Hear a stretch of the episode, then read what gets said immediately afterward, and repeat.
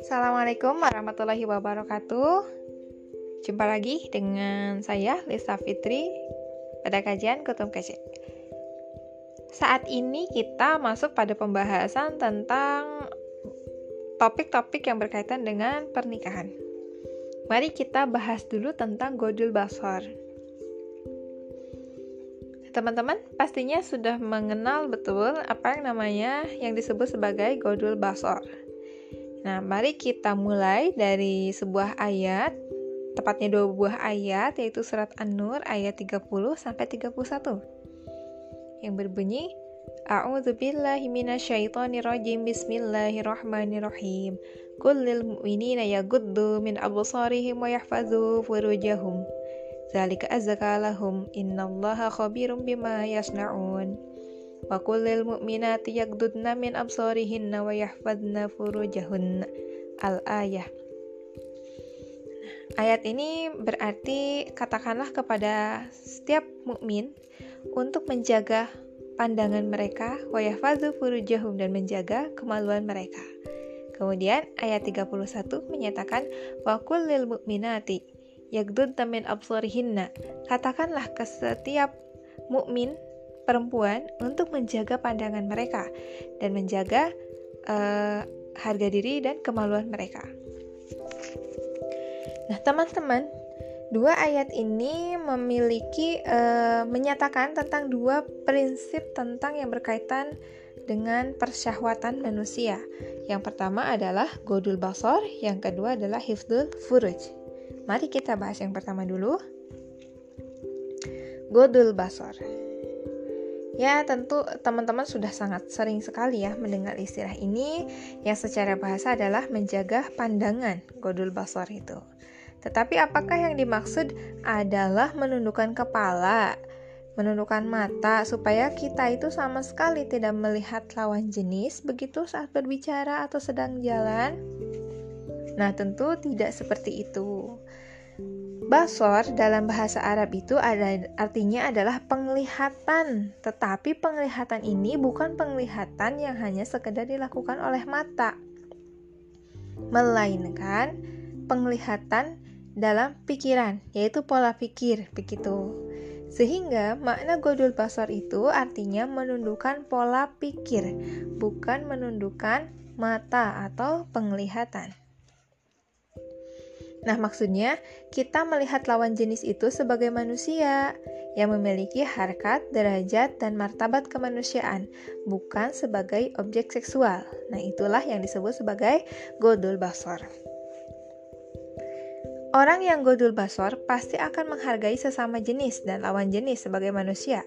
Sementara orang yang tidak bergodul basor pasti pertama-tama yang terlihat saat misalnya melihat lawan jenis adalah dunia seksual.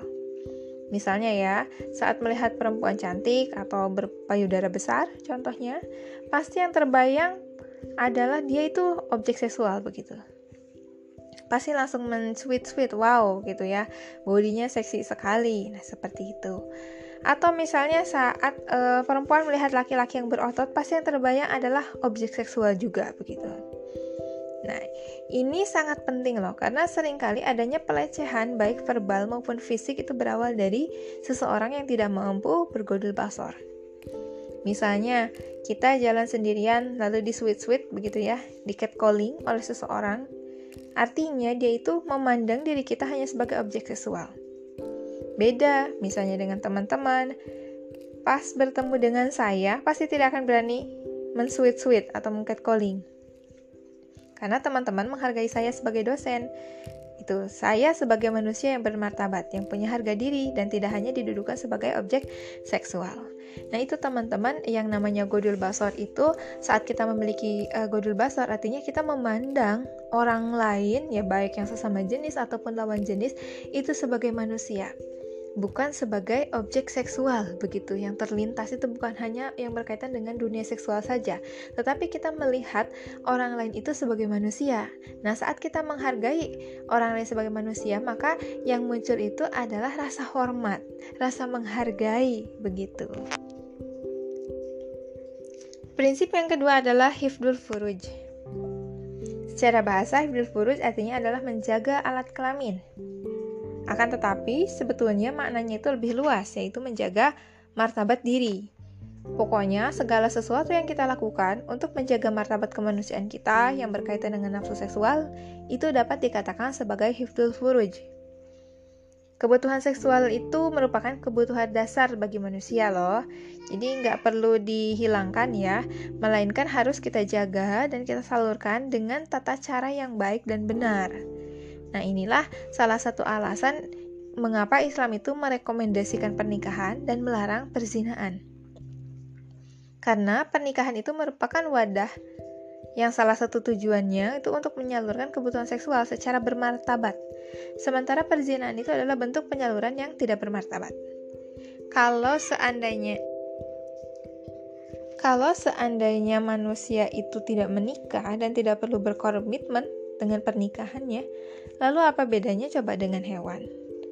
Mungkin teman-teman masih ingat ya dengan surat Al-A'raf ayat 179 yang menyebut bahwa manusia itu yang tidak menggunakan potensi dirinya maka dia dapat dikatakan lebih buruk dari hewan begitu alias keterlaluan.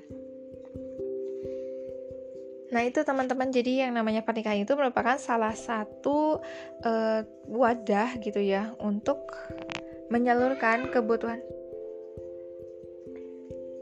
Akan tetapi, bagi beberapa orang, pernikahan juga bukan merupakan sarana yang baik untuk hifdul furuj loh. Misalnya ya, bagi teman-teman kita yang memiliki disorientasi seksual semacam seorang gay yang menyukai laki-laki, tentu kesendirian dan memilih untuk tidak menikah baik dengan laki-laki ataupun dengan perempuan merupakan salah satu bentuk hifdul furuj juga begitu.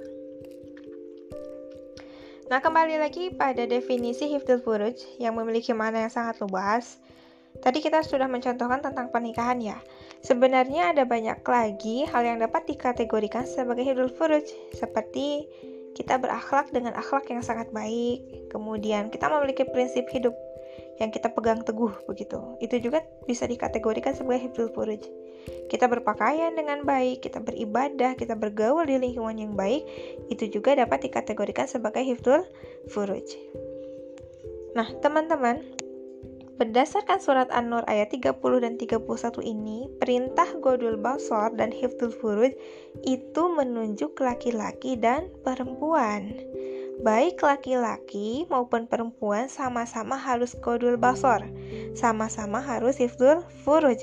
Tidak berarti Hifdul Furuj hanya pada perempuan dan Godul Basor kepada laki-laki saja. Dua-duanya harus dilakukan oleh laki-laki dan perempuan karena kedua hal ini merupakan hal yang sangat penting oleh dimiliki yang harus dimiliki oleh kita. Karena hal tersebut akan menjauhkan kita dari perilaku buruk seperti pelecehan, perselingkuhan, atau pelacuran. Orang yang selingkuh atau melecehkan itu sebetulnya mereka itu tidak bergodul basor.